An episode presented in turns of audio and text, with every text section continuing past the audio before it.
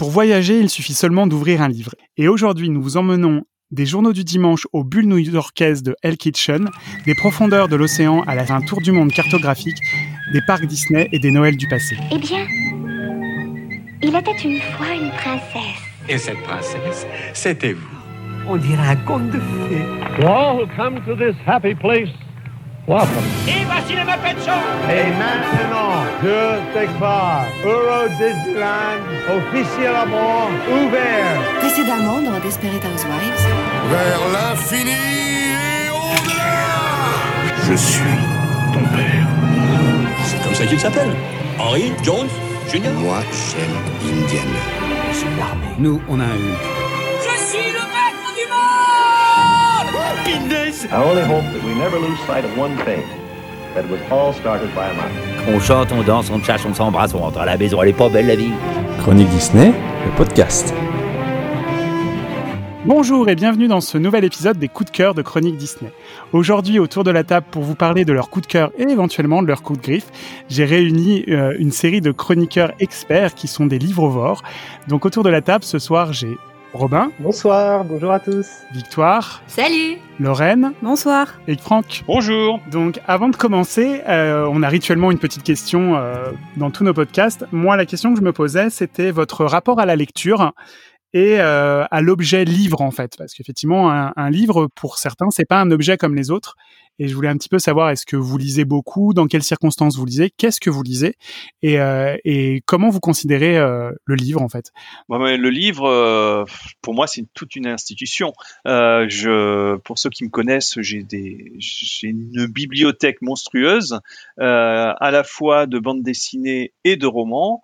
Et j'ai tendance à lire les romans euh, qui sont des livres de poche plutôt pendant mes trajets en métro, et les BD qui sont des, des beaux livres euh, que je veux pas abîmer, plutôt le soir euh, quand je me couche. Et toi, Victoire? Euh, Alors moi, je suis tombée dans la marmite de livres quand j'étais petite, on peut dire.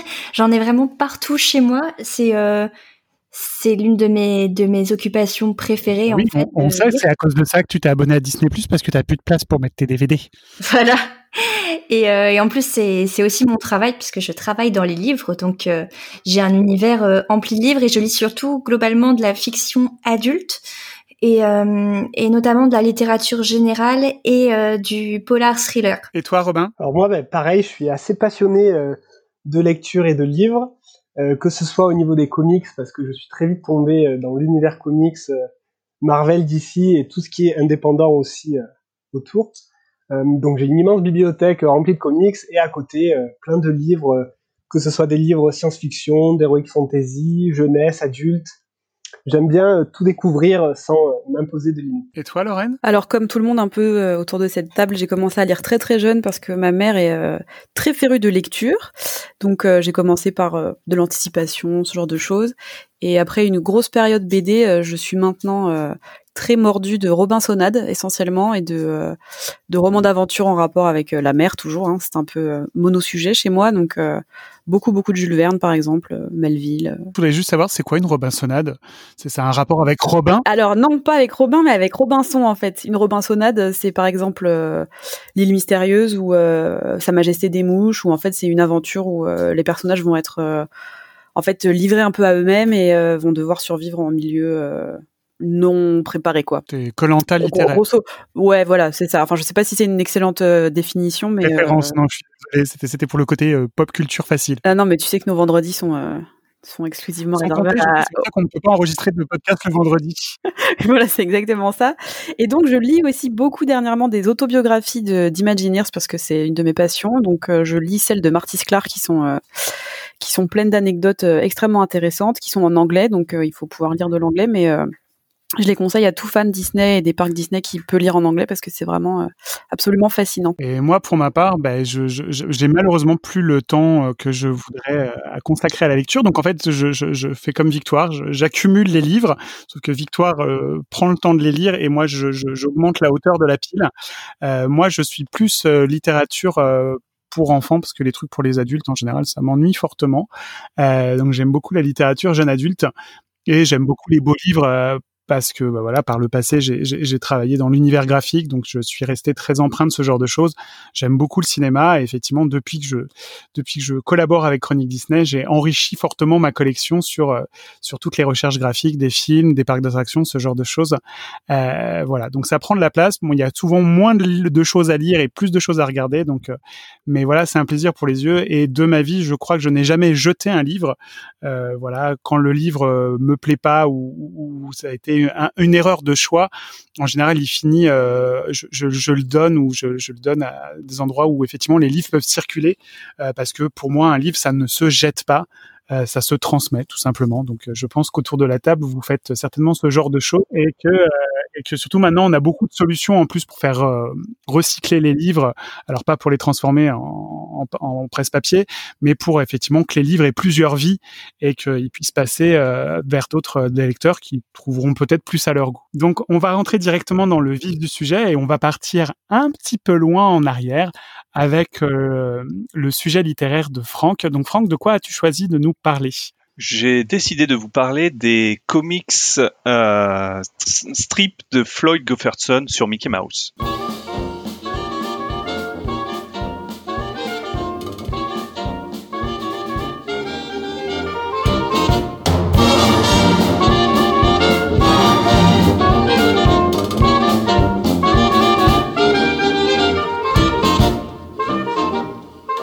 Déjà, je veux euh, mettre une petite explication de ce que c'est un comic strip. En fait, tout le monde connaît les comics, qui sont les bandes dessinées américaines, et on pense plutôt aux comics books, qui sont en fait des petits fascicules de plusieurs pages avec des, histoires plus ou moins longues, euh, notamment celles de Karl Barks ou de Don Rosa. Les comic strips, par contre, étaient des bandes dessinées qui étaient publiées dans les journaux américains et qui étaient de, sur deux formes. D'abord les euh, daily, c'est-à-dire euh, des comics en noir et blanc, publiés du lundi au samedi, et les Sunday strips, donc BD du dimanche, euh, qui eux étaient en couleur et plutôt sur trois bandes, alors que les celles en noir et blanc étaient sur une seule bande. Donc là, je vais vous parler d'une collection chez Glénat des strips de Mickey Mouse, et en fait, on revient très très loin dans le temps puisque les premières ont été publiées en 1930, c'est-à-dire ça doit être la première, je, je suis pas sûr vraiment à 100%, mais ça doit être sûrement la première publication euh, papier des studios Disney. À l'origine, euh, Walt Disney avait demandé à Hub Iwerks, le créateur de Mickey, de dessiner les premiers euh, les premiers strips il a fait ça pendant deux, mois, euh, mais après il a quitté les studios et euh, il a cherché à d'autres euh, collaborateurs, Win Smith, Jack King, mais en fait il a demandé à un, petit genou qui s'appelait Floyd Gottfredson, j'ai du mal à le dire. Ah non mais ça, les, les noms, les noms scandinaves, c'est toujours une, un enfer. Floyd Grofferson, qui euh, était intervalliste et qui a dessiné, qui était intéressé par la bande dessinée et qui a donc commencé à dessiner le 5 mai 1930 et au final, il dessinera Mickey jusqu'à sa retraite en 1975. Est-ce que tu peux expliquer ce que c'est qu'un intervalliste, euh, Franck? Alors un intervalliste, c'est un quelqu'un qui fait les dessins intermédiaires euh, dans l'animation. C'est-à-dire les, grands animateurs font les, euh, les postures clés de l'animation et donc euh, les stagiaires, on dira, donc les intervallistes, eux font les, euh, les gestes intermédiaires entre deux grandes postures. Donc c'est ceux, c'est des gens qui sont habitués à dessiner beaucoup et vite. Voilà. Donc euh, Floyd en fait s'est mis à dessiner Mickey et, et c'est devenu une véritable référence euh, historique et de nombreux auteurs se sont se sont vraiment inspirés euh, des dessins de Godferson. Et euh, Glénat, en fait, avait déjà publié euh, les strips euh, dans une collection qui s'appelait L'âge d'or de Mickey Mouse, euh, qui était en, qui est sorti en 2011. C'est très grand format, c'est ça? Voilà, c'était très grand format et en couleur. Euh, le problème, c'est que les strips étaient sont à l'origine en noir et blanc. Donc la couleur, euh, déjà le format était pas très agréable à lire parce que le bouquin était assez énorme.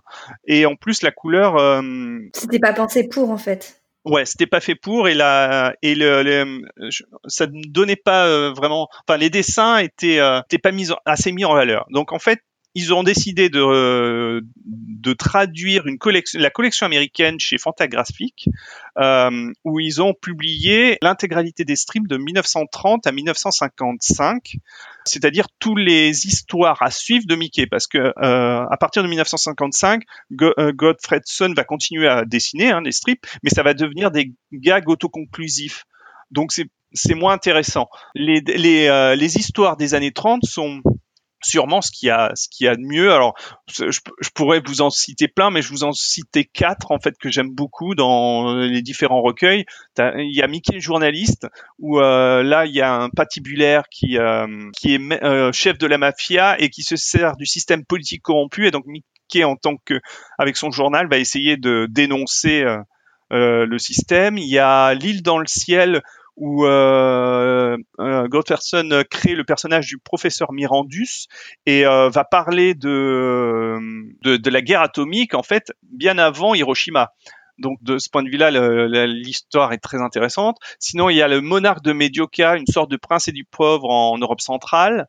Et, et surtout, euh, je pense que l'histoire la plus connue, c'est euh, Mickey contre le fantôme noir, euh, où euh, il crée le personnage de commissaire Fino et, du, et le fameux méchant, le fantôme noir, qui apparaît dans cette histoire. Et ça a été créé en fait pour, pour les comic strips du dimanche. Tout à fait.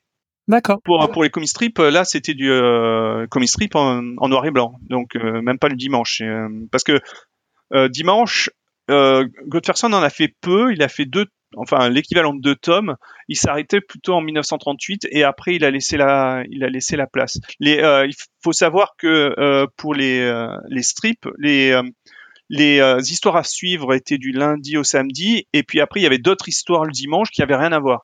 En tout cas pour en tout cas chez Mickey. Parce que là, en fait, c'est le principe de, euh, de ce qu'on connaît de Garfield et, et, Peanuts et autres euh, du genre. Donc en fait, en général, c'est sur euh, ça se déroule sur que quelques vignettes. C'est pas du tout une, une, une page complète. Euh, oui, j'ai rien compris à ce que tu as expliqué au début. Non, c'est ça. En fait, tu as une bande, euh, une bande par jour, et euh, avec un, à la fin de cette bande, tu as une sorte de cliffhanger qui te donne envie de lire euh, la bande de, du lendemain et ainsi de suite. Et les histoires s'étalaient entre, bon, ça dépendait des, des, histoires, mais ça pouvait s'étaler sur euh, un à six mois. Ah oui, donc faut être un champion du scénario parce qu'il faut arriver à produire tous les jours quelque chose en cas de vignette. C'est ça, avec une histoire. Et, et, euh, ce qui est un, ce qui est incroyable, c'est que ces histoires, elles sont elles ont, euh, elles datent de 1930, mais elles sont encore d'une fraîcheur incroyable et le suspense est, intense et, euh, et, en, et en plus, surtout dans les débuts, qui n'avaient pas été publiés justement dans la première collection, puisque la collection commençait en 1936, euh, mais il y a des, euh, des chefs-d'œuvre qui datent d'avant, hein, de 1930 à 1936. Où, euh, et là, bon, donc il y a Mickey, euh, Dingo, mais qui arrivera plutôt euh, justement vers 1936. Avant, c'était plutôt Horace qui était euh, l'acolyte de Mickey, euh, Clarabelle aussi. Il y, a, il y, a, tous ces personnages qui, il y a un côté euh, vintage qui euh, qui est vraiment qui est encore plein de fraîcheur euh, malgré toutes ces années. Déjà, c'était assez engagé politiquement, vraisemblablement, donc ça permettait de faire passer plein de choses, d'après ce que je comprends.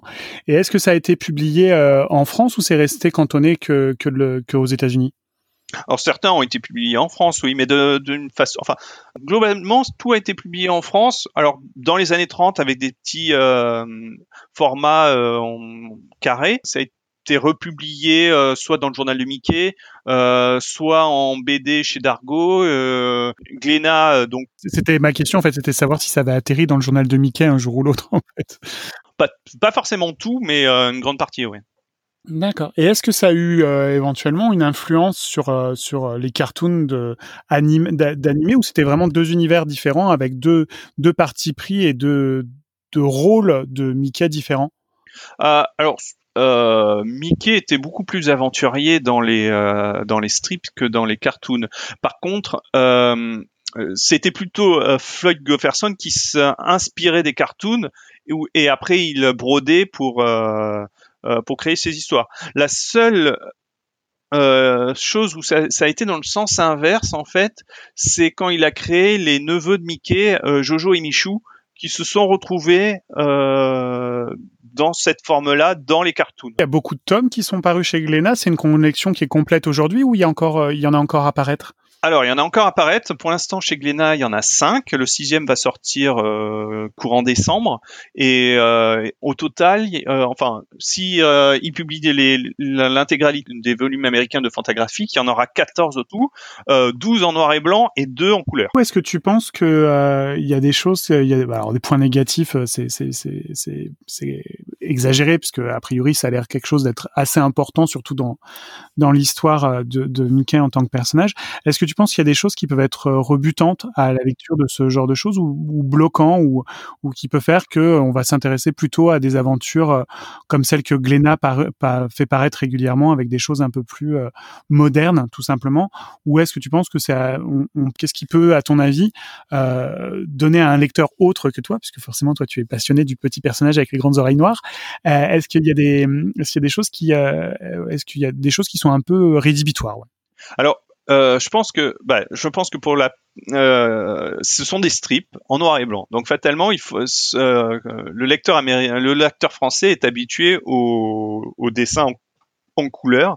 Donc c'est un, c'est un mode de, de lecture qui a, qu'on n'est pas habitué. Même les, je dirais même les, euh, et je pense que Robin va me confirmer, même les lecteurs de comics euh, de super-héros euh, ne sont pas fatalement fans des, des comics strips. par exemple, sur Star Wars, les cours avaient sorti un, les comics strips de un volume des comic strips, mais ça n'a pas marché. Euh, je suis pas sûr, pourtant que, que Panini avec les Spider-Man a réussi à, à sortir un, un, pareil un volume que j'ai trouvé extraordinaire, mais je suis pas sûr qu'il marche beaucoup parce que c'est pas quelque chose que le public français, le lectorat français attend. Et c'est dommage parce que hum, c'est un c'est un style qui change et je pense qu'il mérite de euh, d'être essayé. Mais euh, sinon, par contre, pour les, les fans de Disney en règle générale, pas fatalement de la bande dessinée ou de Mickey, euh, euh, ces volumes sont vraiment passionnants parce que au-delà des bandes dessinées, il y a à peu près une quarantaine de de pages de, de matériel de bonus en fait où c'est où ça raconte la vie des auteurs, la vie du studio à l'époque, euh, le parallèle avec l'animation et euh, et aussi euh, des descriptifs des personnages à, leur début en fait. Et je pense que rien que d'un point de vue euh, historique, euh, ces bouquins, en tout cas le premier, les, le premier est, indispensable pour le fan Disney. Alors, euh, vous, autour de la table, est-ce que certains d'entre vous l'ont lu? Et pour ceux qui ne l'ont pas lu, est-ce que ça vous donne envie de le lire ou euh, bah, vous passez votre tour parce que c'est n'est pas votre, votre truc, tout simplement? Ben Moi, j'ai lu les quelques tomes des euh, comic strips de Mickey. alors, Franck parlait tout à l'heure des lecteurs de comics qui ne sont pas forcément habitués à lire ce genre de format. mais moi, j'aime bien parce que j'ai pas découvert avec Mickey ce format, mais plus avec les Tarzans les vieux Tarzan qui sortaient aussi euh, comme ça. Et euh, après, j'ai découvert euh, ceux de Mickey grâce aux éditions de Glénat. Et je trouve que c'est un, exercice de scénariste très intéressant. Donc, on y trouve des choses différentes que dans des histoires plus longues. Ça va assez vite à l'essentiel, je trouve, parfois. Et bon, il y a, forcément le, trait graphique qui est aussi sympathique, l'humour. Donc, je trouve que c'est des lectures très très rafraîchissantes et euh, j'aime bien du coup. Et j'aimerais bien euh, lire euh, la suite de la collection après ce que nous en a dit Franck. Alors moi, des, des comics avec Mickey, j'en ai lu énormément quand j'étais plus jeune, euh, notamment les anciens, parce que j'avais récupéré tous les Mickey parades de, mes parents. Mais euh, à l'heure actuelle, c'est pas le genre de lecture que je prioriserais parce que bah, j'ai vraiment beaucoup de choses à lire, donc euh, c'est pas forcément le, le, genre de lecture vers lequel je me tournerais en particulier. Et surtout, si je devais aller vers des comics, j'avoue que moi, je suis plus team Picsou que Mickey. C'est un peu, euh, enfin, ça n'a rien à voir, bien sûr, mais euh, si je devais me tourner vers des comics Disney, ce serait plutôt vers les aventures de Picsou que j'irais, je pense. Alors, je vais faire euh, très original, mais je vais vous faire exactement la même réponse que Victoire. que, parce que euh, voilà, c'est pas c'est pas un format que j'ai jamais euh, trop lu, mais en BD Disney, je suis aussi très très fan de la jeunesse de Picsou, notamment de Don Rosa. Donc, je prends pas assez le temps de lire de la BD, c'est sûr, mais en tout cas, évidemment, Franck nous a donné pas mal envie, et puis je trouve que son style graphique est superbes. Donc pourquoi pas à l'occasion. Euh, moi, pour ma part, j'ai la chance de les avoir à la maison puisque euh, puisque voilà, je les ai. Euh, je avoue que je ne les jamais, je les ai jamais ouverts. Le format m'a un peu rebuté parce que le livre est très très grand. Euh, donc effectivement, il faut se poser à un moment et rien faire d'autre que de les ouvrir. Mais t'as l'ancienne version. La, la, nouvelle, la, nouvelle, version, elle est formée à l'italienne, donc elle est plus facile à tenir. Mais euh, mais effectivement, ce que m'a dit Franck, ça a piqué ma curiosité, donc je pense que je vais faire incessamment sous peu l'effort de me poser et de rien faire d'autre pendant au moins une bonne heure et de mettre le nez dedans. Euh, du coup, on va laisser là euh, Mickey et, euh, et ses aventures euh, certainement à Mickeyville et on va passer dans une réalité tout autre euh, du côté de Hell Kitchen avec euh, le choix de Robin. Oui, tout à fait. Moi, bah, du coup, après le comic strip, je vais vous parler euh, du comic book, donc du comics, et d'un personnage qui, pour ceux qui me connaissent un peu, savent que j'apprécie énormément, qui est Daredevil.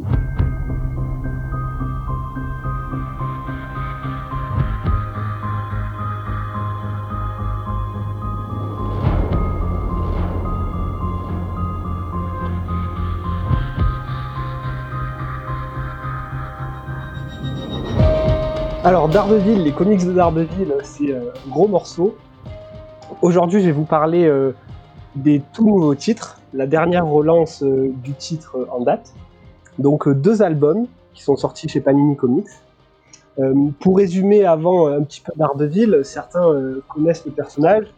il a donc été créé par Stan Lee dans les années 60.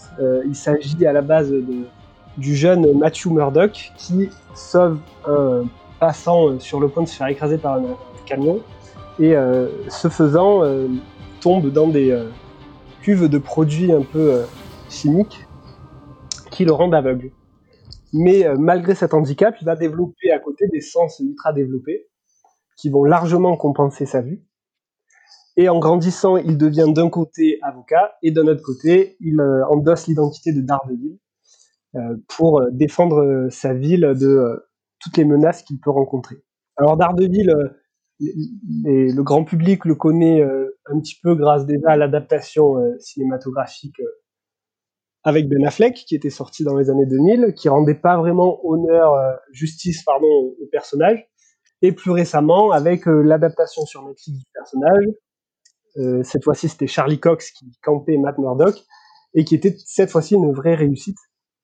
Mais euh, dans euh, le monde du comics, Daredevil, ça fait un petit moment quand même que c'est une valeur sûre pour le lecteur. Donc il y a eu des centaines de numéros, de nombreux scénaristes qui se sont euh, succédés sur le titre, avec à chaque fois un peu l'ambition de d'amener le personnage toujours plus loin, de d'être un peu à part de l'univers Marvel.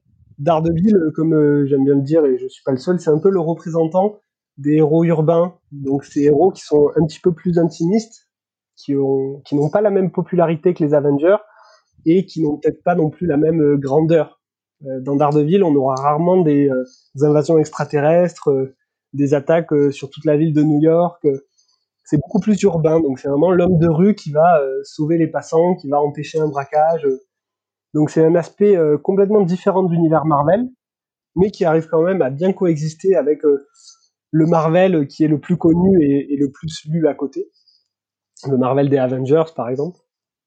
Et donc euh, récemment, euh, c'est un scénariste qui s'appelle Chip Darsky qui a repris le titre en 2019 et euh, qui amène Daredevil dans une toute nouvelle position. Pour résumer rapidement où en était le personnage, Mad Murdock a eu un grave accident à nouveau, donc ça fait des années qu'il est Daredevil, le diable de Hell's Kitchen comme on le surnomme, et euh, ironie de la situation, il se fait à nouveau renverser par un camion. Donc ça l'oblige à rester de longs mois à l'hôpital, à récupérer. Et dès que le scénariste Chip Darsky arrive sur le titre, Matt Murdock, pardon, sort de l'hôpital et essaye de reconstruire sa vie, que ça soit professionnel, donc il est avocat, euh, personnel par rapport à soit ses amis, euh, soit ses relations euh, amoureuses, et aussi en tant que justicier masqué, mais, et c'est là que euh, le titre devient très intéressant, euh, c'est trop tôt. Euh, même s'il pense être guéri, il est encore blessé, surtout que il y a bien eu le camion qui l'a renversé, mais derrière, il y a eu des années à se faire rouer de coups par tous les tous les criminels de la ville, à sauter d'immeuble de toit en toit.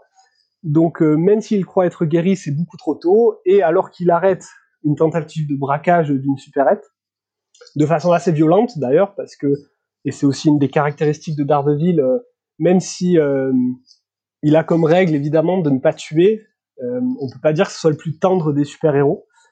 Et euh, donc il arrête quand même ce braquage, mais il apprend plus tard que un des braqueurs euh, décède à l'hôpital. Et bien sûr, toute la question de, sa culpabilité euh, va ressurgir. Est-ce que c'est à cause de lui? Est-ce qu'il y a d'autres raisons de la mort de la personne? Est-ce qu'il s'est raté quelque part? Est-ce qu'il l'a tapé trop fort?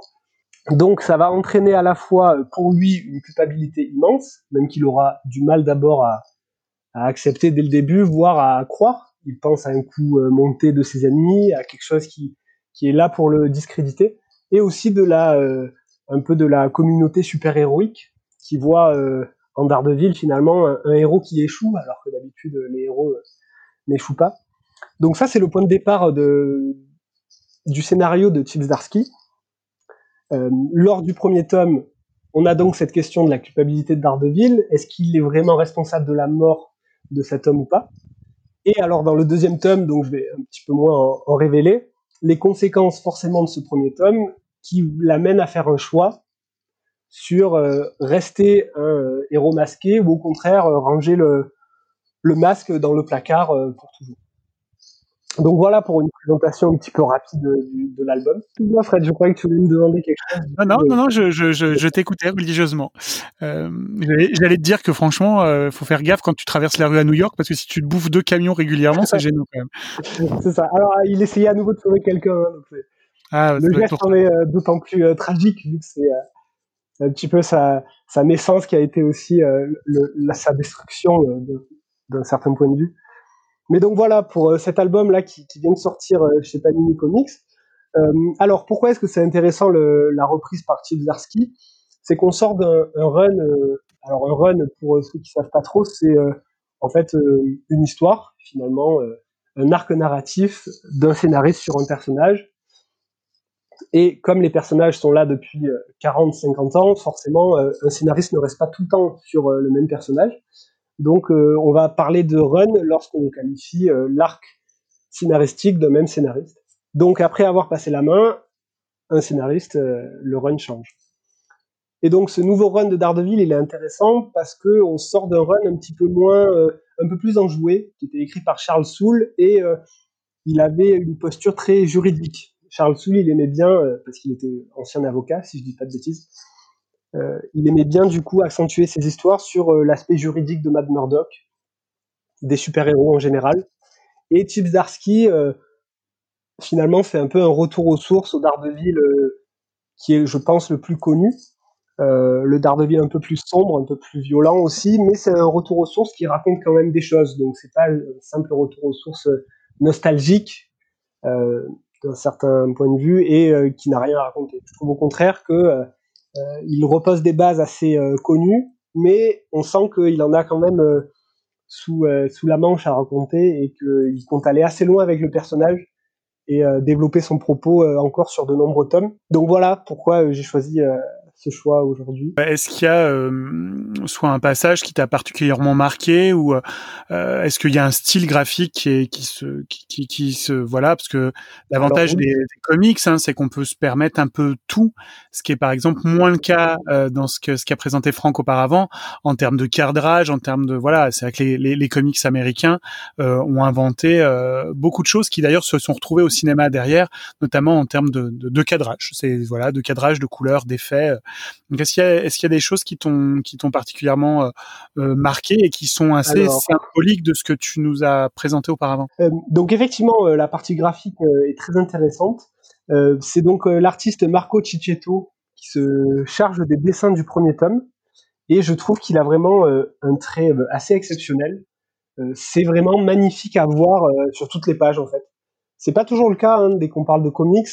Euh, alors c'est rare que des dessins soient vraiment ratés, mais parfois il y a un style graphique qui est un peu particulier et qui peut euh, déplaire à certains.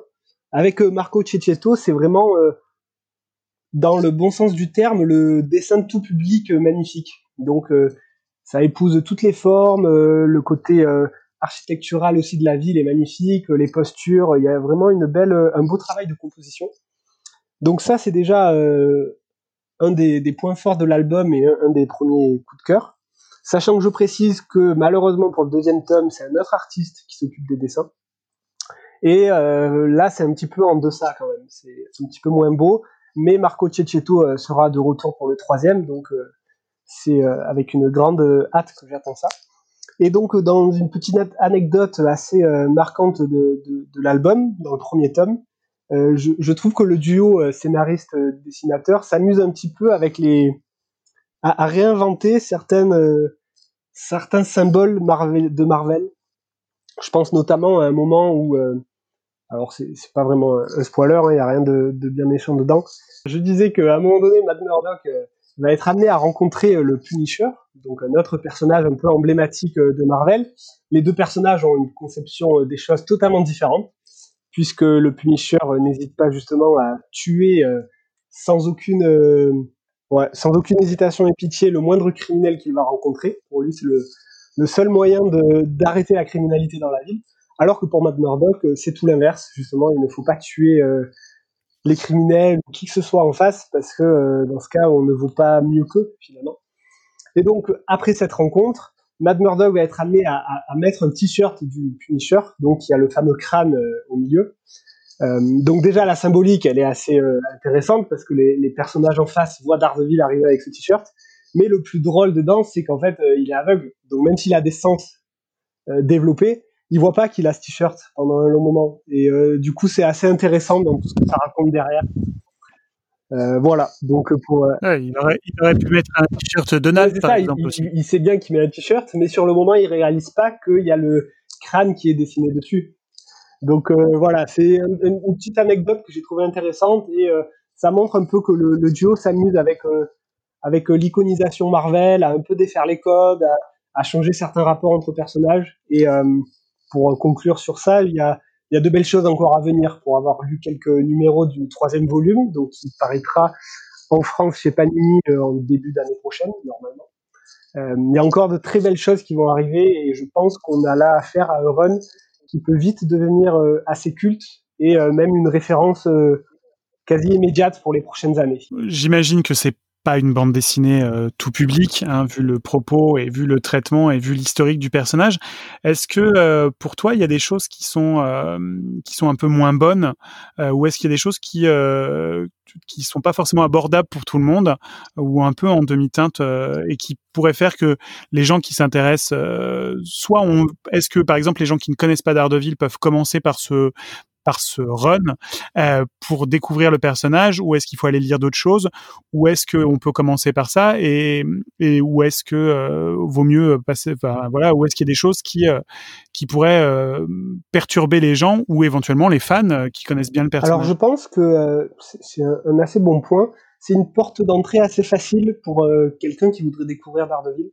Forcément il y a des il y a des choses qui vont passer un peu au-dessus mais ça reste soit des détails soit des soit des choses moins importantes du passé du personnage qui euh, apportent un plus pour ceux qui les connaissent, mais qui vont pas être trop gênants pour quelqu'un qui s'y met là maintenant.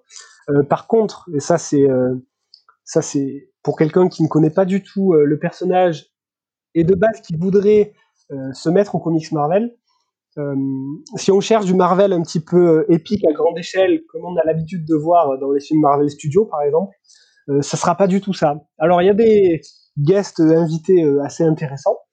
Euh, j'ai parlé du Punisher tout à l'heure, mais euh, il y en a d'autres. Hein. Ça reste quand même l'univers Marvel avec son lot de, rencontres et de, rassemblements un petit peu euh, sympathiques. Mais malgré tout, c'est du Marvel un peu plus intimiste. Donc, euh, je pense que quelqu'un euh, qui découvrirait Marvel avec ça, euh, à moins forcément d'avoir un coup de cœur immédiat, ou ça peut être tout à fait ce qu'on recherche chez Marvel. Mais voilà, si on s'attend à un autre Marvel, on peut être un peu déçu. Et euh, après, oui, par contre, tu parlais de la violence, euh, c'est un petit peu plus violent que le Marvel, pareil, euh, grand public ou, du Marvel des Avengers. Alors, il n'y a rien non plus de trop choquant hein, dedans, mais oui, il faut quand même avoir conscience que c'est pas forcément pour tous les âges. Daredevil de base, je pense, reste le personnage peut-être le plus adulte de l'écurie Marvel que ça soit par rapport à la violence qui est montrée ou par rapport aux thématiques abordées, parce que je pense que ça intéresserait pas forcément euh, un enfant ou un jeune ado, même si euh, il y a quand même des choses qui peuvent plaire. Vous autour de la table, alors je ne sais pas si vous êtes des grands fans de, l'univers Marvel euh, ou si vous avez, euh, du coup, est-ce que Robin vous a donné envie de, de rentrer euh, par ce côté-là, ou euh, vous passez votre tour, ou euh, vous avez envie de conseiller ça à, à quelqu'un dans votre entourage dont ça pourrait être plus plus euh, les envies. Moi, je ne suis pas du tout fan des films Marvel Studios. J'en ai vu une tripotée. Par contre, j'avais bien aimé les séries euh, Netflix de Daredevil et, euh, Jessica Jones, notamment, qui est aussi un personnage Marvel. voilà, Charlie Cox n'y était pas étranger parce qu'il est en plus plutôt plutôt mignon comme garçon. Et j'ai regardé les deux premières saisons. Après, j'ai trouvé que ça tournait un peu en rond. J'avais pas aimé dans la série d'ailleurs le personnage du Punisher que j'avais euh, renommé gentiment le Chouiner. Euh, voilà. Et euh, mais par contre, euh, j'ai trouvé que c'était un univers intéressant. J'irai pas forcément lire les comics parce que les comics ne sont pas forcément ma tasse de thé. Mais clairement, si je devais offrir euh, des, des, comics Marvel à quelqu'un qui est fan, je me tournerais peut-être justement par ceux que je connais. Donc, donc plutôt Daredevil, qui est, je pense, en plus et euh, peut-être plus grand public finalement qu'un truc de super-héros classique parce que justement ça se passe dans un univers un peu plus normal.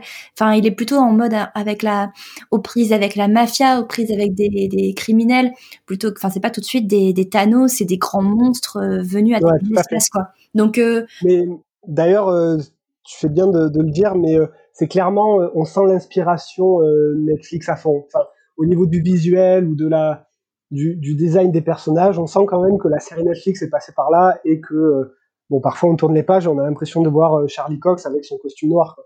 Mais il y avait Donc, des très belles choses dans la série Netflix, ob objectivement, ah, oui, oui, d'un point de vue. J'ai vraiment adoré.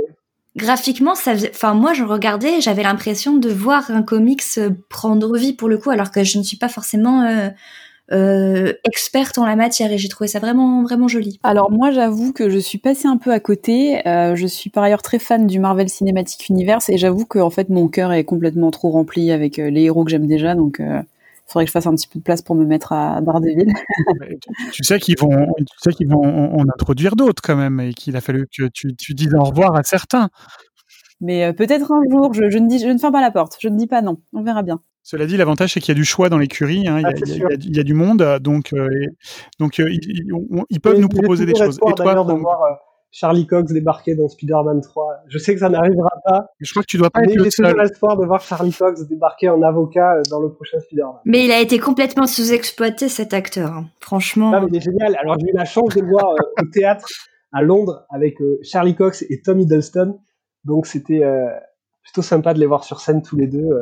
Et donc je confirme que c'est un excellent acteur aussi au théâtre, dans tout ce qu'il fait en fait. Il est parfait. et, et, et, torse nu, n'est-ce pas, Victoire? Enfin, Je bon, suis pas comme parfait, vous. Hein. Moi, je, je, peux regarder comme ça de loin, euh, dans la distance, admirer les sourires, tout ça.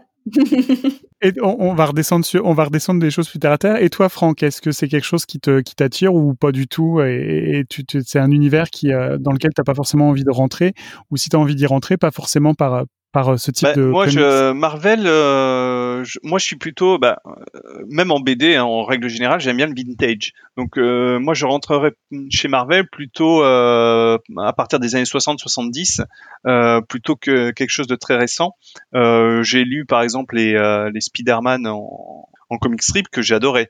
Euh, un, je trouve ça plus léger en fait. Euh, et surtout que je reproche un peu à Daredevil, c'est que justement il est sombre, que j'avais détesté dans la série d'ailleurs. J'ai détesté la série moi personnellement. C'est étonnant quand on te connaît. Donc euh, voilà, c'est que je, je, moi j'irais plutôt vers euh, du Marvel cosmique, du Marvel euh, grandiloquent en fait. Ça c'est un peu trop, euh, c'est un peu trop réaliste pour moi. Vaut mieux aller regarder les Gardiens de la Galaxie, il y a plus de couleurs, c'est plus chatoyant, c'est bourré de références. C'est exactement ça. Alors que moi ça m'insupporte, c'est incroyable. Oh, c'est dommage, Victor. Je pensais qu'on allait être copines, mais bon, j'ai l'impression que c'est mal engagé. Bah, désolé, hein, mais moi, le MCU. Ouais, vous euh... pouvez être copines sur d'autres trucs. Hein. Merci euh, beaucoup pour, euh, pour cette jolie introduction à l'univers Marvel qu'on n'avait pas encore fait. Euh, certainement un regret dans les podcasts de. de ouais, ça y est, on a enfin pu parler de Marvel. Chez Chronique dans les podcasts. Voilà, c'est la première pierre qui est posée. Euh, on, maintenant qu'on peut enregistrer à distance, Il y en aura voilà, c'est vrai que c'est une solution qu'on n'avait pas privilégiée. Il y en aura d'autres puisque Robin a énormément de choses à raconter, à dire, et c'est surtout qu'il y a beaucoup de, de, de, choses euh, qui sont attendues dans les années à venir, hein, qui devaient arriver cette année, mais voilà. Donc, euh, on, on, a bien prévu de faire des podcasts sur l'univers Marvel et très certainement de commencer par le par le MCU, euh, n'en déplaise à, à Victoire, mais euh, mais parce que c'est comme ça, surtout que Marvel est revenu sur le devant de la scène et surtout qui a permis à plein de gens qui ne connaissaient pas forcément euh, ce monde-là euh, d'y rentrer. Donc on va partir euh, dans un autre monde, pas celui de la Reine des Neiges, Victoire, mais on va partir aussi sur des réécritures d'histoires bien connues avec le, les, les, le choix littéraire de Victoire. Oui, alors pour cet épisode, j'ai décidé de parler des Twisted Tales.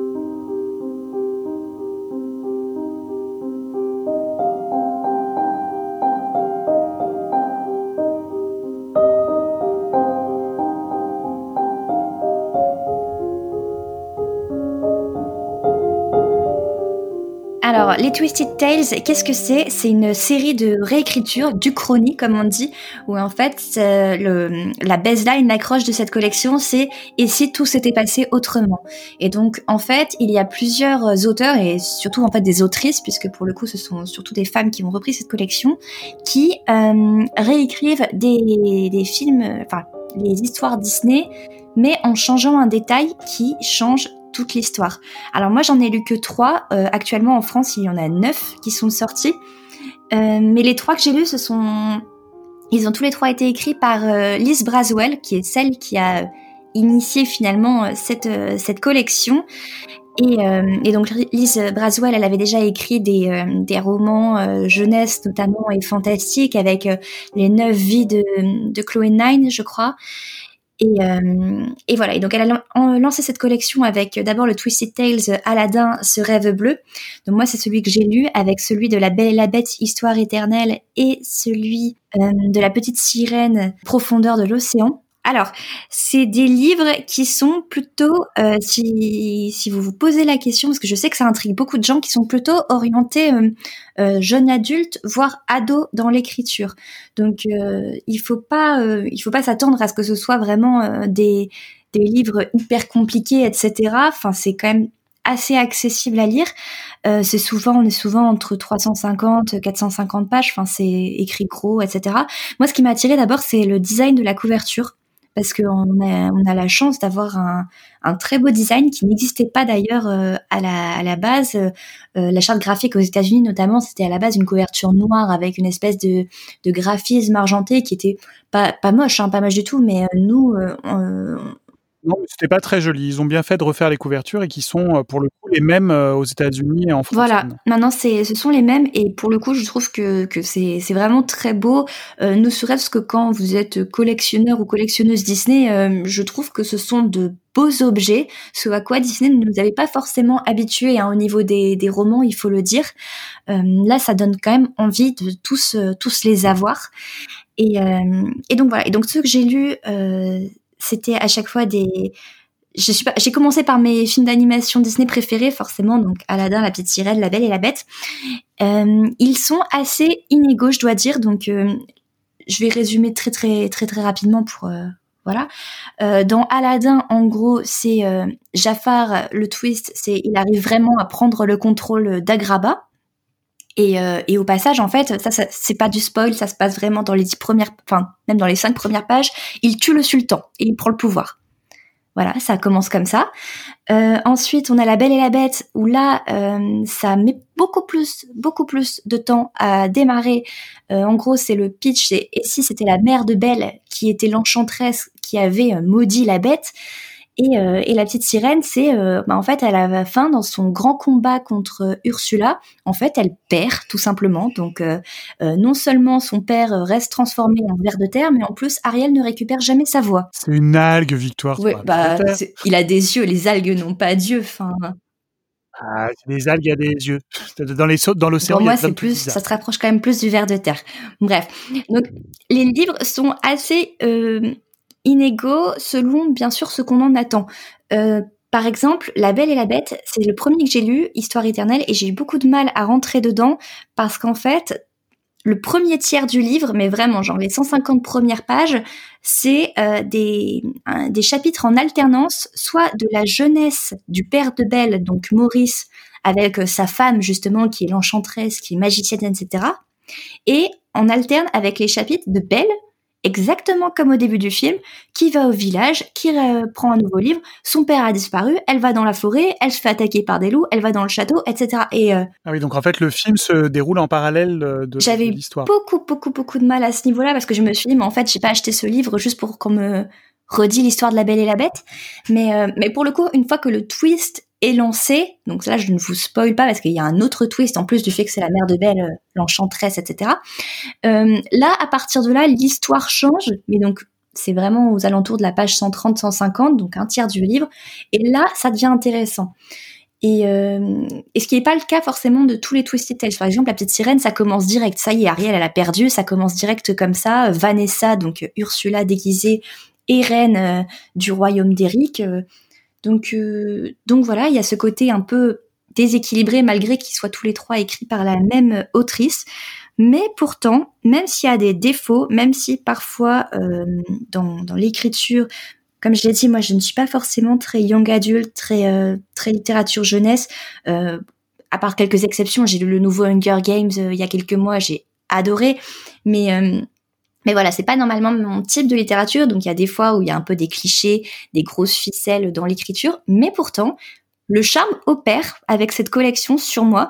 Euh, ça se lit vraiment tout seul, c'est vraiment de la littérature un peu un peu doudou, un peu détente, avec euh, surtout de très bonnes idées en fait, notamment euh, pour pour Aladdin par exemple, il y a tout un du coup un sous-texte politique par rapport à par rapport à Agraba, par rapport à par rapport aux, vauriens euh, qui dont faisait partie Aladdin, euh, la petite sirène. Euh, la super idée, c'est que Ariel, du coup, elle est une reine et elle est muette. Donc tout le début du livre, elle est, elle s'exprime en langage des signes, etc. Et donc elle, elle est complètement perdu son, insouciance d'autrefois. Elle, a vraiment eu le cœur brisé en fait. Et donc il y a plein d'idées comme ça qui sont intéressantes avec des nouveaux personnages qui sont introduits.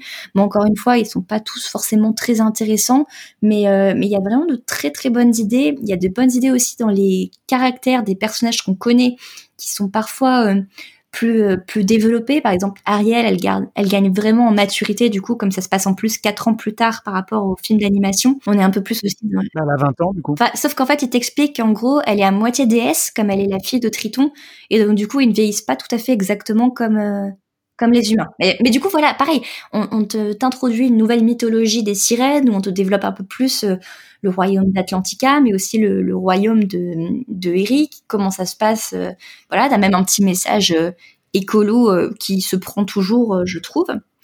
Et, et voilà, donc il y, a des, y a des bonnes idées. Parfois, il y a des, bien sûr, il faut pas être non plus trop psychorigide par rapport au film. Parce que par exemple, j'ai vu beaucoup de critiques par rapport à ces collections où, les gens disaient on ne reconnaît pas les personnages. Oui, oui, parce que ce sont quand même des, réécritures. Donc euh, ces personnages-là, ils ont pris une route différente et parfois ils s'avèrent effectivement différents du film d'animation qu'on aime ou qu'on n'aime pas. Moi, il y a des changements que j'ai trouvé très appréciables. Il y en a d'autres où, euh, par exemple, le personnage d'Eric, justement, qui avait été un peu développé là dans le profondeur de l'océan. Bon, par contre, moi, j'ai pas du tout accroché. Je l'ai trouvé complètement euh, immature, complètement euh, débile. Enfin, on dirait que le gosse, il a 13 ans. Enfin, voilà. Mais à part ça, il y a vraiment, euh, y a vraiment des belles choses. Et pour le coup, je serais super curieuse de lire d'autres livres de cette collection et surtout par euh, d'autres par d'autres autrices parce qu'il y a aussi donc Jen Canolita et euh, Elisabeth Lim qui ont écrit des livres de cette collection et je serais vraiment super curieuse de voir s'il y a une différence en termes d'écriture, en termes de style. T'as pas lu celui de la Reine des Neiges? Pourtant, il paraît qu'il est excellent et toi qui adores la Reine des Neiges. Bah ouais, mais juste. Qui s'appelle Le Renouveau, je crois. Ouais, en plus, c'est ma chanson préférée. Euh, ouais, mais je, je sais pas. Pour l'instant, le pitch, c'est pas celui qui me tente le plus. Moi, je suis très aussi euh, les classiques Disney. Donc là, en vrai, celui qui me tente le plus à l'heure actuelle, c'est celui de Cendrillon. Et voilà, ce sont des livres quand même plutôt sympas, qui se livrent très vite, qui sont très agréables. Et il y a des moments assez violents. Enfin, violent. Je mets de gros guillemets, bien sûr. Enfin, c'est pas non plus du, du gore ou de l'horreur, mais il y a des scènes qui parfois on, on nous emmène ailleurs. Bon bah déjà quand même, euh, Jafar qui assassine le père de Jasmine, page 5. Euh, moi, je m'y attendais pas trop. Mais après, il y a vraiment des scènes plus, euh, vraiment plus. Tant qu'il tue pas Raja, Voilà. tout va bien. Ouf. Tant que le tigre est préservé, tout va bien. Mais euh, même dans le dans Histoire éternelle, la version avec la Belle et la Bête, à la fin, il y a une scène euh, euh, très dérangeante où d'un coup, alors que on partait quand même sur une histoire où voilà, il y avait ce twist, mais c'était quand même, enfin, il se passait pas grand chose d'horrible, quoi. C'était assez assez chill, détente comme lecture, et d'un coup, à la fin, la scène finale, elle est tout simplement euh, très glauque, mais mais c'était bien trouvé, c'était une bonne idée, donc euh, voilà. Mais c'est quand même, de, ça reste de la lecture euh, ado, euh, jeune adulte, quoi. Donc tu y as déjà un peu répondu, mais est-ce qu'il y a euh, des choses qui sont euh, qui pourraient effectivement que euh, les lecteurs se se- s'arrêtent pas sur cette collection-là et, et aillent vers la grande collection concurrente qui est celle des vilains, hein, parce qu'en fait les romans en général sortent en- en même temps, en alternance, sur à peu près les mêmes euh, contes, sauf que c'est pas du tout le même parti pris, puisque sur la, la collection euh, des vilains, en fait, c'est l'histoire racontée du point de vue du méchant du film d'animation Disney et, euh, et je crois qu'il y en a un petit peu moins d'ailleurs. Et puis en plus c'est une histoire qui est coordonnée c'est-à-dire que tous les romans de cette collection-là sont un, sont reliés les uns aux autres ce qui je crois est pas Non, du tout les Twisted Tales sont vraiment des tomes uniques, donc vous pouvez vraiment commencer euh, par le tome que vous voulez. Ça ne se suit pas, c'est vraiment pas du tout lié. Donc c'est aussi, je trouve, un avantage. Enfin, pour le coup, je trouve que c'est un avantage de cette collection parce que, euh, comme je l'ai dit euh, au début de l'épisode, moi j'ai vraiment énormément de livres chez moi. Donc là, en ce moment, j'essaie quand même de me restreindre au niveau de mes achats. Et si je me lance dans une nouvelle série où je sais qu'il faut tous les acheter à la suite pour comprendre, euh, ça va pas être possible de mon côté. Enfin, c'est pas mon, c'est pas mon délire. Et euh, mais les Villains, euh, c'est une collection qui paradoxalement ne m'intéresse pas du tout. Euh, déjà parce qu'il paraît que le style est encore plus enfantin que celui des Twisted Tales. Enfin, vraiment, c'est plus plus enfant, paraît-il. D'après euh, d'après Maureen de Hello Disneyland, qui a consacré d'ailleurs une une vidéo que j'ai trouvée très intéressante sur justement la comparaison entre ces deux collections là. Et euh, mais pourquoi ne pas s'intéresser aux Twisted Tales? Bah Déjà, si vous aimez pas la littérature qui fait très euh, ado, voire parfois un peu fanfiction, c'est sûr ça ne vous plaira pas. Et si vous êtes aussi très attaché à votre vision du personnage, à votre vision de l'univers Disney, ça, ne- vous allez peut-être relever certaines incohérences qui qui clairement il y en a, qui, enfin les Tales sont truffés d'incohérences, mais après il faut choisir de juste laisser couler, de d'aller avec le flow et de vous laisser porter par votre lecture et et c'est juste pas grave, c'est juste la lecture plaisir. Mais voilà, donc il faut pas être trop trop rigide, on va dire. Donc, euh, du coup, autour de la table, est-ce que ça vous donne envie de plonger dans cette collection ou pas du tout euh, C'est pas, c'est pas un univers ou un genre de littérature qui vous attire? Alors bien que je trouve le concept assez intéressant et euh, amusant, euh, je dois dire que je suis comme toi, Fred. Aujourd'hui, je fais tout le temps quelque chose. J'ai plein de hobbies, j'ai plein de passions. Donc en fait, quand je prends le temps de lire, j'ai envie de lire des choses vraiment qui me tiennent à cœur et donc euh, j'essaye de vraiment euh, hiérarchiser à, mort ce que je lis. Donc euh, du coup, je pense que je ne lirai jamais ces, ces romans. En revanche, j'aime bien aller sur YouTube voir des reviews pour me les spoiler parce que je trouve le principe un peu marrant quand même. Euh, alors moi, j'ai toujours euh, voulu en lire au moins un par curiosité. Comme Victoire disait, j'avais un petit peu peur au début justement du style un peu d'écriture. Je savais pas trop si ça allait me convenir. Après, à côté de ça, euh, bon, j'ai toujours euh, lu des romans un peu jeunesse, euh, ado, et finalement, ça m'a jamais dérangé. J'ai moi aussi lu le dernier Hunger Games et j'ai beaucoup apprécié retourner dans cette saga. Donc, je pense que je vais effectivement tenter d'en lire un ou deux, et pareil, en, fonction de mes films d'animation préférés à la base. Mais je, trouve que de toute façon, ça dépend vraiment du pitch de base, du, twist justement qui est annoncé. Enfin, celui de la, en fait, La Belle et la Bête, c'est peut-être euh, un de mes films préférés, mais le twist euh, me semble un peu de base pas super euh, passionnant. Alors, Mais il y a un autre twist. avait- voilà. Voilà, il y a, y a un autre twist. En fait, t'as l'accroche sur le livre, mais t'as encore un Oui, twist en général derrière ça. Ok, parce que c'est vrai que ben, l'accroche justement, bon, je me disais euh, super, c'est la mer, mais bon, peu importe. Alors que les autres ont l'air assez assez sympas. Donc après pour le coup, moi je te, je te conseillerais pas de commencer par celui-là. Il a vraiment beaucoup fonctionné, Histoire éternelle, et il y a énormément de gens pour qui c'est le préféré. Mais moi encore une fois, je trouve que c'est quand même difficile de rentrer dedans parce que justement, enfin le, le début suit beaucoup trop le, le film d'animation, alors que c'est vrai que j'ai pas envie de dire ce que j'ai vu bah non, enfin moi. alors, Belle s'assoit à la table du dîner, Lumière commence à chanter, c'est la fête. Euh, non, non, c'est bon, merci, je connais. Enfin. Mais celui d'Aladin a l'air, a l'air sympa du coup. Ouais, bah celui d'Aladin, il, directement. Euh... Ouais, ça démarre. Bah, t'as un, genre un petit flashback sur genre l'enfance d'Aladin, mais ça dure vraiment trois pages. Et ensuite, euh, ça commence, euh, ça commence direct. Donc ça, c'est top. Ouais, je pense du coup, euh, si je dois en commencer un, ce sera celui-ci. Du coup, moi, je sais que je suis un peu de votre avis. J'étais un peu, voilà, La Belle et la Bête, c'est un de mes films préférés. J'avais pas forcément envie de commencer par celui-là parce que la quatrième de couve m'a pas forcément attiré. J'ai envie de faire un tour par les contes de fées, mais je me dis que le truc est un peu facile. Non, celui que j'attends énormément, c'est le prochain qui doit sortir en France, qui est celui sur Alice au pays des merveilles ou euh, effectivement euh, qui, qui, exploite l'idée que euh, Alice enfin Alice doit retourner au pays des merveilles, donc c'est un peu le pitch comme le film, mais que le pays des merveilles a beaucoup changé depuis. Donc je vais attendre le prochain. J'ai acheté euh, des profondeurs de l'océan, il est sur la pile à lire, euh, mais voilà, c'est tout. Et toi, Franck, est-ce que c'est quelque chose qui, qui du coup t'attire? Parce que je sais que comme tu lis beaucoup, est-ce que tu as mis ça dans ta top shopping list des choses, des choses à récupérer chez ton libraire? Alors euh, non, non pas que j'ai pas du tout envie de le lire, euh, c'est vraiment quelque chose qui m'attire parce que moi je suis pas du tout, euh, enfin c'est surtout que j'ai pas le temps en fait. j'ai tellement de livres Star Wars à lire hein, pour chroniquer sur le site que que j'ai pas le temps de de lire et que je lis à côté d'autres choses comme Stephen King. J'ai pas le temps en fait de matériel de lire. Mais je dois avouer que la collection me plaît. Euh, aussi bien au niveau des couvertures que du pitch que des idées et que euh, moi le style ne me rebute pas du tout et l'idée et l'idée de de transformer ça euh, je trouve ça plutôt bien mais le principe a l'air quand même assez génial hein. Bah, mais après, c'est pas, c'est pas original parce que souvenez-vous, le sortilège de Cendrillon en 2008, finalement, c'était un peu le premier Twisted Tales. Et moi, j'avais adoré. Moi, j'adore, j'adore aussi. Mais même chez Marvel, on a la collection des What If, et euh, ça reprend exactement le même principe. What if et si il s'était passé euh, ça à la place de ça? Euh, D'ailleurs, ça sera adapté en, série animée sur Disney+. Et chaque épisode reprendra un film du Marvel Cinematic Universe, avec par exemple, et si c'était Peggy Carter qui avait eu le sérum du super soldat?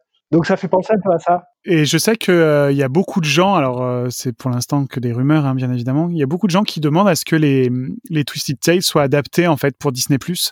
Euh, voilà, ça, ça lorgne un peu du côté de Once Upon a Time, hein, parce que c'est c'est aussi le principe de Once Upon a Time, c'est de réinventer un petit peu euh, ce qui leur est arrivé, ce qui s'est passé. Alors après euh, voilà, vous irez voir. Euh, Robin raconte ça très bien sur Chronique Disney et pourquoi ça tourne un petit peu en rond au bout d'un moment. Mais, euh, j'aime bien cette série quoi qu'il en soit. Oui, après. Moi aussi, j'adore. J'aime beaucoup. Il y, a, il y a des choses que je trouve dommages, mais on pourra faire un podcast Once Upon a Oui, oui. très intéressant d'en parler. Euh, on vous donnera pas l'adresse perso de Robin parce que sinon il finira euh, lapidé, euh, comme à chaque fois qu'il émet une critique envers Once Upon a Time, qui a vraiment une grosse fanbase. Mais c'est vrai que j'aime beaucoup la série quand même. Il y a quelques saisons que je trouve dommage, mais voilà, on en reparlera, on aura l'occasion. Donc, euh, non déplaise aux Oncers. donc voilà, on va passer du coup au choix. On va terminer ce podcast spécial littérature avec les choix de Lorraine. Alors moi aujourd'hui j'ai pas fait un choix, j'ai fait deux choix parce que choisir c'est renoncer. Hein. Donc euh, je vous propose de parler de euh, deux ouvrages qui sont parus chez Disney Editions, qui sont Maps of the Disney Parks, Charting 60 Years from California to Shanghai, et le second c'est The Disney Christmas Card from All of Us to All of You. From all of us to all of you, a very Merry Christmas. And at this joyful time of year, we want you to be with us. So gather round our lovely tree where all the lights are shining. We'll be as happy as can be while all the bells are chiming. Pourquoi j'ai choisi de vous présenter ces deux livres en même temps? C'est parce qu'ils font partie déjà euh, d'une même maison d'édition et ils ont en plus un format euh, qu'ils ont ils ont un format en commun qui est assez original puisque il s'ouvre par le dessus de la couverture qui est coupé en deux. Ça a été euh, inauguré euh, comme, euh, comme format pour le premier des deux livres, donc Maps of the Disney Parks, parce qu'en fait, ça représente la façon dont on ouvre, on déplie un plan en fait, comme les plans des parcs Disney. Donc, ce sont deux très beaux livres qui sont écrits par des auteurs différents, dont je vais vous parler tout de suite. Donc, Maps of the Disney Parks a été écrit par Kevin et Suzanne Neary, et les images qui l'illustrent ont été rassemblées par Vanessa Hunt. Il est paru en octobre 2016 et il fait 144 pages. Quant au second, il a été écrit par Jeff Curti, qui n'est pas un inconnu chez Disney, puisqu'en fait c'est un producteur, réalisateur et scénariste qui a eu une très longue carrière avec Disney, puisqu'il a notamment produit de nombreux documentaires comme, euh, pour n'en citer qu'un, euh, The Boys, The Sherman Brothers Story. Il a aussi participé à la création du Walt Disney Family Museum à San Francisco et il a écrit pas mal de livres pour euh, pour les Disney Editions et notamment un qui vient de sortir sur le monorail donc qui s'appelle The Disney Monorail Imagineering a Highway in the Sky. Donc à partir de maintenant, je vais euh, alors pardon, ce livre-là, il est paru en octobre 2018, euh, donc euh, deux ans après le second. Et maintenant, je vais vous les présenter séparément pour que ce soit plus clair pour tout le monde. Hein. Alors c'est parti. Donc Maps of the Disney Parks résume en gros 60 ans de maps des parcs Disney euh, pour la petite anecdote, euh, je pense que certains d'entre vous la connaissent. Euh, la première carte de parc Disney a été dessinée par Herbert Ryman en 1953 sous la direction de Walt pendant un week-end apparemment assez épique où ils ne sont pas sortis du bureau. Et en fait, cette première illustration a été utilisée pour vendre le projet Disneyland aux banques afin d'obtenir des, financements pour le premier parc d'attractions Disney. Donc ce livre se découpe en six chapitres qui euh, passe en revue chronologiquement les ouvertures des différents parcs et resorts Disney. Donc euh, nous avons d'abord euh, Disneyland, puis Magic Kingdom en Floride, et ensuite on passe aux parcs étrangers. et voilà, en fait après c'est chronologique, donc c'est au rythme des ouvertures des parcs. Le livre commence par une introduction qui pose la question suivante que sont les cartes? Et ensuite qui y répond. Donc, je me suis permis de faire une petite traduction puisque ce livre n'a été édité qu'en anglais. Donc, donc l'introduction dit que les cartes nous aident à aller là où nous voulons, qu'elles nous empêchent de nous perdre, qu'elles nous permettent d'aller de l'avant dans la bonne direction, et bien souvent qu'elles nous emmènent dans des endroits où on n'aurait pas pu arriver par nos propres moyens. Donc les cartes Disney, on peut en dire que certaines sont mystérieuses, comme des cartes au trésor. Euh, elles sont en tout cas toujours de très belles illustrations, pleines de détails. Elles ont plusieurs vocations puisqu'elles sont là pour, euh, pour informer, parfois pour éduquer et pour mettre en avant les plus beaux lieux euh, des parcs Disney dans lesquels on se trouve.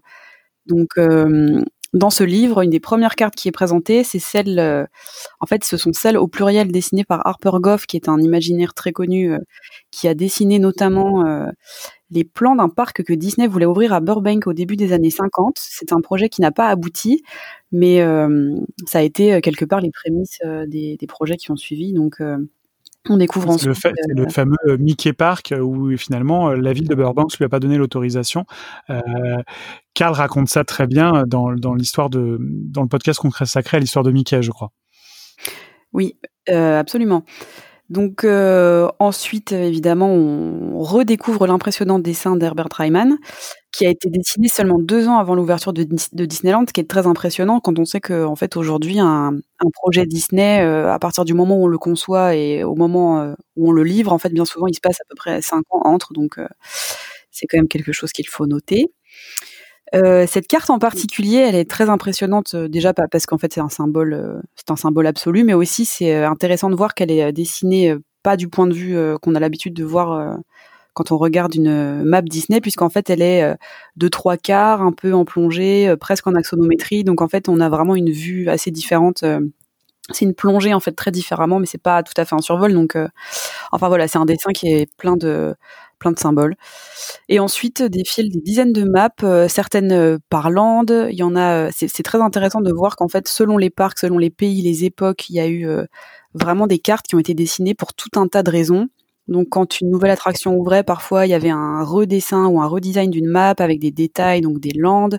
Elles sont stylisées différemment. Ça reflète de la même manière que ce que je vais vous raconter pour le livret suivant. En fait, chaque carte reflète la mode du graphisme et les influences de son époque. Donc euh, qu'on soit dans les années 60 ou 80, le style va pas du tout être le même. Donc c'est vraiment euh, vraiment un plaisir énorme pour les yeux. Euh, parfois on voit aussi la face avant des cartes pliées. donc c'est Ça vraiment. permet aussi de voir comment les parcs ont évolué, parce que j'imagine que d'une carte à l'autre, il y a certaines attractions qui apparaissent, qui disparaissent, qui sont remplacées Oui, absolument. Ouais, ouais, et c'est vraiment, euh, c'est vraiment génial pour peu qu'on aime vraiment les parcs Disney, si c'est si c'est une passion. euh, c'est une passion de beaucoup des auditeurs euh, de- du podcast, j'imagine. Donc en fait, euh, on peut s'amuser à justement regarder l'évolution des cartes pour un même parc. Pour euh, le, je crois que c'est pour le 60e anniversaire de Disneyland justement, ils avaient réédité la carte qui, a- qui avait été qui avait été distribuée à l'ouverture en fait en 55. Et euh, c'est voilà, c'est euh, c'est très chouette de voir euh, de voir l'évolution et puis en même temps c'est un peu cliché ce que je vais dire mais la première carte reste assez intemporelle finalement puisque la plupart des be- beaucoup d'en- en fait d'attractions très classiques et de lieux très connus y figuraient déjà donc dans, dans le livre, on découvre notamment la première fun map qui a été dessinée euh, pour le parc Disneyland en 1962. Et en fait, ce principe de map qui, en fait consiste à dessiner le plan du parc et à l'entourer d'une sorte de cadre avec des visages de personnages Disney a été euh, adapté à plusieurs autres parcs euh, par la suite parce que c'est une version assez ludique euh, voilà de la classique carte d'un parc Disney. Elle a été euh, dessinée pour Disneyland Paris en 92 pour l'ouverture et elle a été redessinée en fait euh, il y a à peu près deux ans, je crois, euh, donc dans une version modernisée en fait euh, par euh, par un illustrateur d'Imagineering à Paris. Donc voilà, moi j'ai une petite préférence pour tout ce qui a été dessiné dans les années euh, 50-60 que je trouve génial et il y a notamment une une map de Disney World qui date de 70 avec des couleurs très flash et très naïves qui est voilà qui est vraiment un plaisir pour les yeux pour peu qu'en plus on travaille un peu dans le graphisme ou l'illustration il y a énormément de choses Et voilà, à est-ce que, est-ce que tu penses qu'il y a des choses qui peuvent euh, déplaire ou voilà, c'est forcément, c'est, ou c'est vraiment euh, plutôt euh, un bel objet à offrir ou euh, ou euh, il faut vraiment plutôt l'offrir à quelqu'un qui justement aime soit est un grand passionné des parcs Disney, soit est plutôt un passionné de, de, de graphisme et d'évolution du graphisme euh, au sein de au sein d'une entreprise comme comme comme euh, voilà ça peut ces, ces cartes sont à la base destinées euh, à être utilisées euh, par le public. En fait, moi, je vois, vraiment énormément de raisons pour lesquelles euh, ce livre peut plaire au plus grand nombre. Déjà parce que c'est un très bel objet, parce qu'il est vecteur de beaucoup de souvenirs. C'est-à-dire qu'en fait, je pense qu'une famille américaine euh, qui a connu le- les différents parcs Disney au fil des décennies, en fait, euh, peut s'y retrouver puisque chacun peut se rappeler de l'époque où il a visité le parc. C'est un petit peu moins le cas chez nous, puisqu'en fait, Disneyland Paris est, relativement jeune comme parc, donc il y a un petit peu moins cet effet-là. Mais pour peu que tu sois effectivement dans l'image, que tu t'intéresses au graphisme ou quoi, c'est de la valeur surajoutée. Après, franchement, pour moi, la seule raison de pas l'aimer, ce serait uniquement le fait qu'il est écrit en anglais. Et encore, c'est vraiment un livre dont tu peux profiter euh, sans le lire, euh, sans lire les textes également. il y a- parce qu'il y a- il y a beaucoup de textes, c'est plutôt, c'est plutôt un, un, Il y a- un objet de, de, de, de Il y a graphique, quand même un, un peu de texte, mais vraiment tu peux, voilà, tu peux tout à fait en profiter sans, sans le lire. Donc euh, pour moi, il n'y a pas de raison. euh, je veux dire, à moins que tu n'aimes pas les parcs Disney et que Disney ne t'intéresse pas, sinon il y a vraiment mille et une raisons d'aimer ce livre en fait. Et ton deuxième ouvrage, du coup, euh, Lorraine? Alors le deuxième ouvrage euh, qui est euh, qui, qui fonctionne vraiment sur le même principe puisque lui aussi il a un déroulement euh, chronologique. Euh, en fait, ça commence par euh, une citation de Walt qui dit, bon, j'ai encore traduit euh, humblement avec euh, voilà mon niveau d'anglais puisque c'est encore un livre qui n'existe qu'en anglais. Donc Walt a dit que une des choses les plus agréables pendant la saison des fêtes, c'est d'échanger des cartes de vœux avec tous ses amis, parce que ces messages envoyés depuis tout autour du monde représentent le véritable esprit de Noël de bien des façons. Donc le livre commence par une introduction qui en fait qui décrit un peu la tradition de Noël euh, et de Disney, en fait comment ces deux thématiques sont euh, sont liées.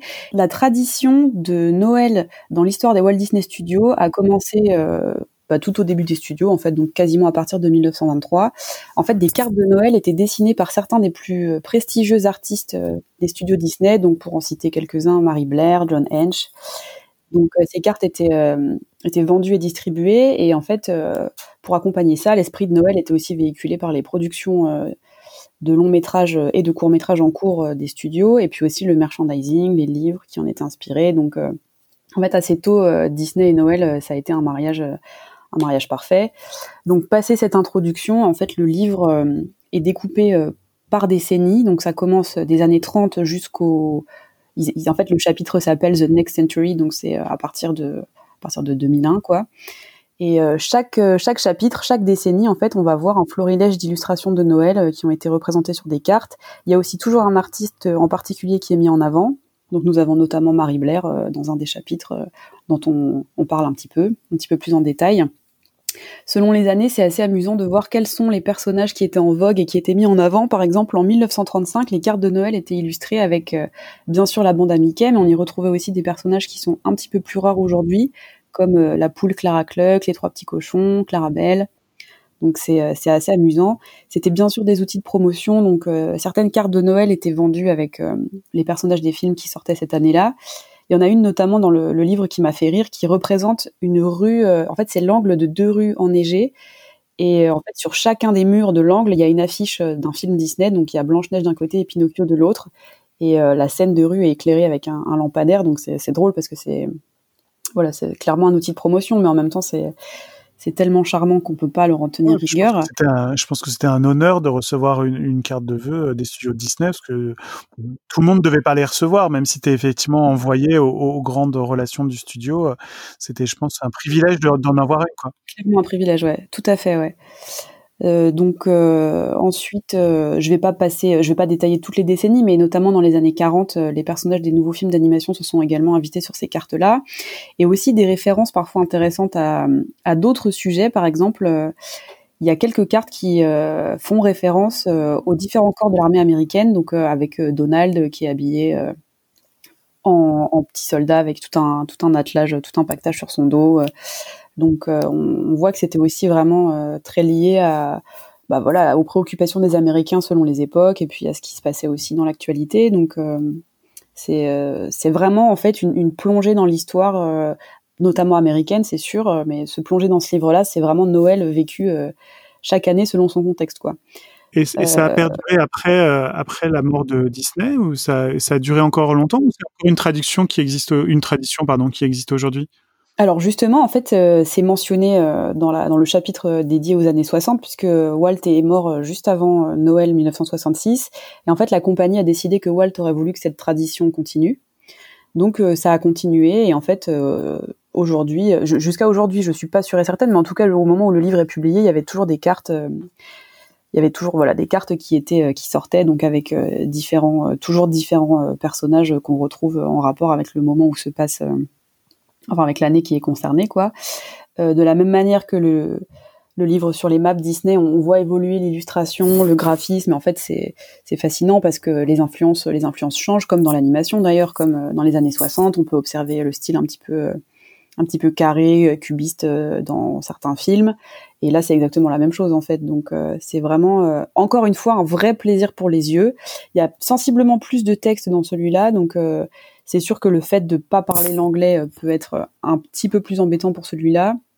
Mais euh, néanmoins, c'est vraiment pour moi, c'est un très très beau livre d'images et en fait, je pense que vraiment, on peut en profiter sans, sans le lire. C'est un cadeau plutôt sympa à, offrir à Noël, du coup. Ouais, c'est un très beau cadeau et en plus, il y a des facsimilés à l'intérieur de petites cartes. Alors, c'est pas exactement des rééditions de cartes euh, d'époque, puisqu'en fait, ils ont reconstitué des cartes avec des, des illustrations d'époque, mais c'est quand même vraiment très chouette parce que en fait, toutes les, tous les chapitres, on peut ouvrir une petite enveloppe avec euh, une carte dedans. Donc vraiment, c'est euh, c'est vraiment un très très bel objet.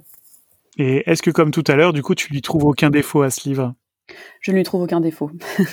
vraiment, enfin, en, fait, en toute objectivité, je pense que c'est pas un livre que tu vas offrir ni à quelqu'un qui n'aime pas Disney, ni à quelqu'un qui n'aime pas Noël. Et en fait, c'est vraiment une, si belle réunion des deux qui, en plus, a vraiment, je trouve, un intérêt, euh, un intérêt historique parce que parce qu'en fait, il est accompagné d'anecdotes sur, euh, voilà, sur les époques et puis sur l'évolution du style. Donc, euh, évidemment, moi, je suis le public idéal parce que parce que voilà, je travaille dans l'image et que je suis fan de ces deux ces deux sujets, mais je pense que voilà, si il n'a pas de défaut dans la mesure où tu as un, temps soit peu d'intérêt pour ces deux sujets, quoi. D'accord. Du coup, autour de la table, est-ce que ça vous a donné euh, euh, l'envie d'acquérir euh, ces beaux objets, que ce soit l'un, que ce soit l'autre, ou que ce soit les deux? Ah bah moi, de, base, je suis quand même assez amateur et consommateur de, beaux livres. alors d'habitude, je vais plus vers les artbooks de films, vraiment pour avoir toutes les recherches graphiques ou ce genre de choses. Mais dès que ça touche un peu les parcs et avec un peu un, point de vue aussi original que celui-ci finalement. Ça me donne, euh, ouais, ça me donne quand même envie de, de pouvoir au moins le feuilleter et, regarder euh, plus en détail euh, ce que ça présente. Et toi, Franck, en tant que grand collectionneur et grand amateur de l'histoire des studios Disney, j'imagine que c'est le genre de choses, si tu ne les as pas déjà, qui doit certainement t'intéresser. Alors, le, oui, clairement. Alors les, les parcs moins parce que voilà, ça m'intéresse un peu moins, même si les, je suis d'accord pour dire que les les, les cartes des, des parcs sont magnifiques. Par contre, celui des euh, celui de Noël, oui, carrément. Surtout que j'en euh, j'en ai vu beaucoup de ces illustrations en, farfouillant sur les nets et je les trouve magnifiques. Et c'est vrai que euh, il m'avait fait de l'œil et j'avais oublié qu'il était sorti. Et clairement, je vais me le prendre. Ah bon, il fallait le demander au Père Noël, sinon éventuellement. Mais voilà. mais voilà. Euh, et toi, Victoire, du coup, est-ce que c'est quelque chose qui t'intéresse, euh, ces livres ou pas du tout? Alors moi, les deux m'intéressent pour le coup. Je connaissais déjà celui avec euh, les cartes parce que, encore une fois, je la cite, mais Maureen en a parlé sur sa chaîne YouTube et du coup, je l'avais déjà mis dans ma wishlist parce que je trouve que le concept est tout simplement génial. Et, et, par contre, je ne connaissais pas du tout ce livre sur sur les cartes de vœux de Noël Disney et honnêtement, je suis très très intriguée euh, j'adore Noël d'une façon euh, tout à fait euh, tout à fait païenne et, et athée, mais je trouve ça super cool en fait comme concept. Ce, ce, livre et, et comme je suis très collectionneuse également de beaux livres Disney, je serais ouais j'aimerais bien l'avoir ouais. Moi, je, je, je, sais que j'ai les deux euh, qui m'ont été offerts. Alors, je suis sur les cartes des parcs euh, parce qu'effectivement, comme comme Lorraine, euh, je suis très féru de concept et de, de graphisme. Donc, ça m'a vraiment. on voit vraiment l'évolution. On voit comme comme celui qui était sorti il y a quelques années sur les affiches aussi des attractions des parcs Disney. C'est un peu fait dans la même mouvance euh, où effectivement il n'y a pas beaucoup de texte, toute la place est laissée à l'image et c'est vrai que on voit comment les choses évoluent suivant le temps, suivant euh, les concepts, les influences, ce genre de choses. Et suis sur les cartes de vœux, effectivement, moi comme Victoire, je suis un gros fan de Noël et, euh, et c'est c'est je trouve je trouve que c'est une c'est vraiment quelque chose de touchant euh, et vraiment je le redis, je pense que c'était un privilège de recevoir ce genre de, de cartes. Euh, c'était aussi une soupape pour les pour les animateurs de travailler sur des choses un petit peu différentes, de mélanger un peu les univers parce qu'effectivement on retrouve la bande à Mickey, mais on retrouve les autres grands personnages des films Disney et c'est vraiment un très très bel objet. Moi j'aime beaucoup les livres avec les facsimilés. Il y en a deux autres qui existent sur, sur chez Disney où on retrouve des facsimilés, notamment d'objets promotionnels pour les films Disney, pour les parcs Disney. Je ne sais pas s'ils sont encore édités. C'est des choses qui étaient éditées chez l'univers de naïve. Disney, voilà, c'est ça. l'univers Disney ou un truc comme ça. Voilà, s'il y en a un, il y en a un qui a été édité en France et l'autre qui a été édité, euh, qui est le même, mais qui est la version euh, américaine, où on retrouve pas exactement les mêmes choses dedans. C'est ça que j'aime beaucoup. Je trouve ça toujours très ludique d'avoir des trucs à ouvrir dans les livres, même si forcément il faut un petit peu abîmer le livre pour le faire. Euh, donc voilà. Bah écoutez, je vous remercie tous les 4 pour cette revue littéraire. Euh, je, je, sais que c'est un petit peu différent des choses qu'on aborde chez Chronique, parce que d'habitude, quand on aborde les livres, euh, c'est toujours au sein de, de, de, nos podcasts, mais c'est une, c'est une partie, euh, c'est une partie euh, au sein même d'un podcast. Si, si ça, c'est quelque chose qui vous plaît, je pense qu'on essaiera d'en faire régulièrement parce que effectivement, les livres chez Chronique, c'est quelque chose qui nous tient énormément à cœur. Euh, je le redis parce que la période se conforte à ça. Euh, soutenez vos libraires, achetez les livres chez vos libraires. La plupart des libraires se sont organisés euh, pour pouvoir faire ce qu'on appelle du click and collect, même si ça plaît pas beaucoup cet anglicisme à Laurent. Euh, voilà, c'est-à-dire vous pouvez soit téléphoner à votre libraire. C'est click and cueillette. Ouais. On peut dire. Soit, pour euh, appeler votre libraire et, et pré-réserver des films, des, des films, des livres, pardon, excusez-moi. C'est quelque chose que Franck fait très facilement d'ailleurs. Euh, et, et, et, voilà, et aller récupérer votre commande. Voilà, et ça n'a rien de compliqué, y compris même pour les, les Twisted Tales. Euh, bon, parfois, c'est vrai que ces livres-là, même à la commande, ne sont pas forcément disponibles en librairie, mais dans ces cas-là, privilégiez vraiment la Fnac plutôt que certains grands géants du web. Et surtout, essayez quand même de demander à votre libraire parce que des fois, même même sous une semaine, il peut peut-être quand même les commander. Donc, euh, bah, ça vaut quand même le coup de se renseigner, quoi. Ben là, je viens de commander justement chez mon libraire le Taschen euh, à 20 euros là, qui est sorti sur Mickey et sur les archives euh, des Walt Disney Studios. Donc, il faut que j'aille le récupérer. Qui est, très chouette. J'ai eu l'occasion de le feuilleter à la Fnac avant que la Fnac euh, ferme ses portes. Du moins, les rayons livres de la Fnac ferment leurs portes. Et, et effectivement, il est très très chouette. Et c'est vraiment quelque chose qui nous tient à cœur. On a la chance d'avoir une section littérature chez Chronique Disney. Et donc, vous trouvez euh, notamment pas mal de, de Twisted Tate qui ont été chroniqués. Euh, Robin s'est pas mal occupé de la station comics. Alors forcément, l'univers est tellement immense que malheureusement, c'est chroniqué plus à l'envie que à l'exhaustivité. Et Franck aussi chronique énormément de romans euh, Star Wars, c'est ce qui lui plaît beaucoup, mais aussi de beaux livres euh, sur Disney. Donc c'est quelque chose qu'on va enrichir au fur et à mesure. Euh, Franck donc le fait, Karl le fait pour les artbooks. Donc c'est quelque chose qu'on va qu'on va développer parce que c'est vraiment le monde littéraire et tout ce qui est. Bon après il y a aussi beaucoup de choses. Avant effectivement on ne trouvait pas forcément grand chose. c'est vrai que souvent on trouvait que les romans qui racontaient l'histoire du film. Et il y a il y a beaucoup de la, la littérature ne meurt pas et ne meurt pas avec le numérique. Donc euh, vraiment soutenez vos libraires, lisez des livres, c'est encore euh, le meilleur moyen euh, pour s'évader à pas cher et ça peut vous faire partir dans des univers complètement différents. Donc pour clore ce podcast, on va faire comme d'habitude.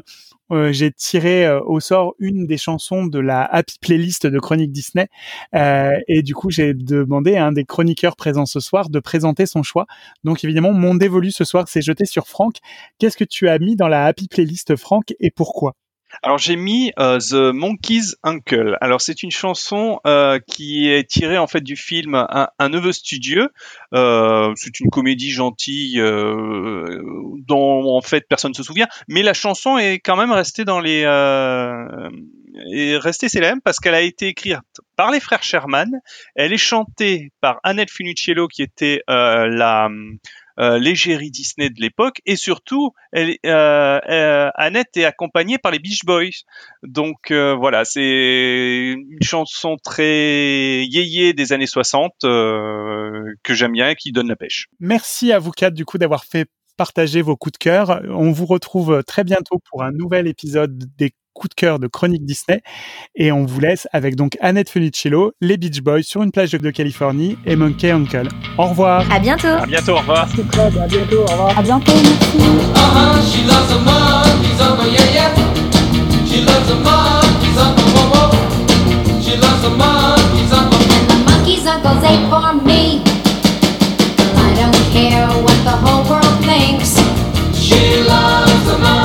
a couple of missing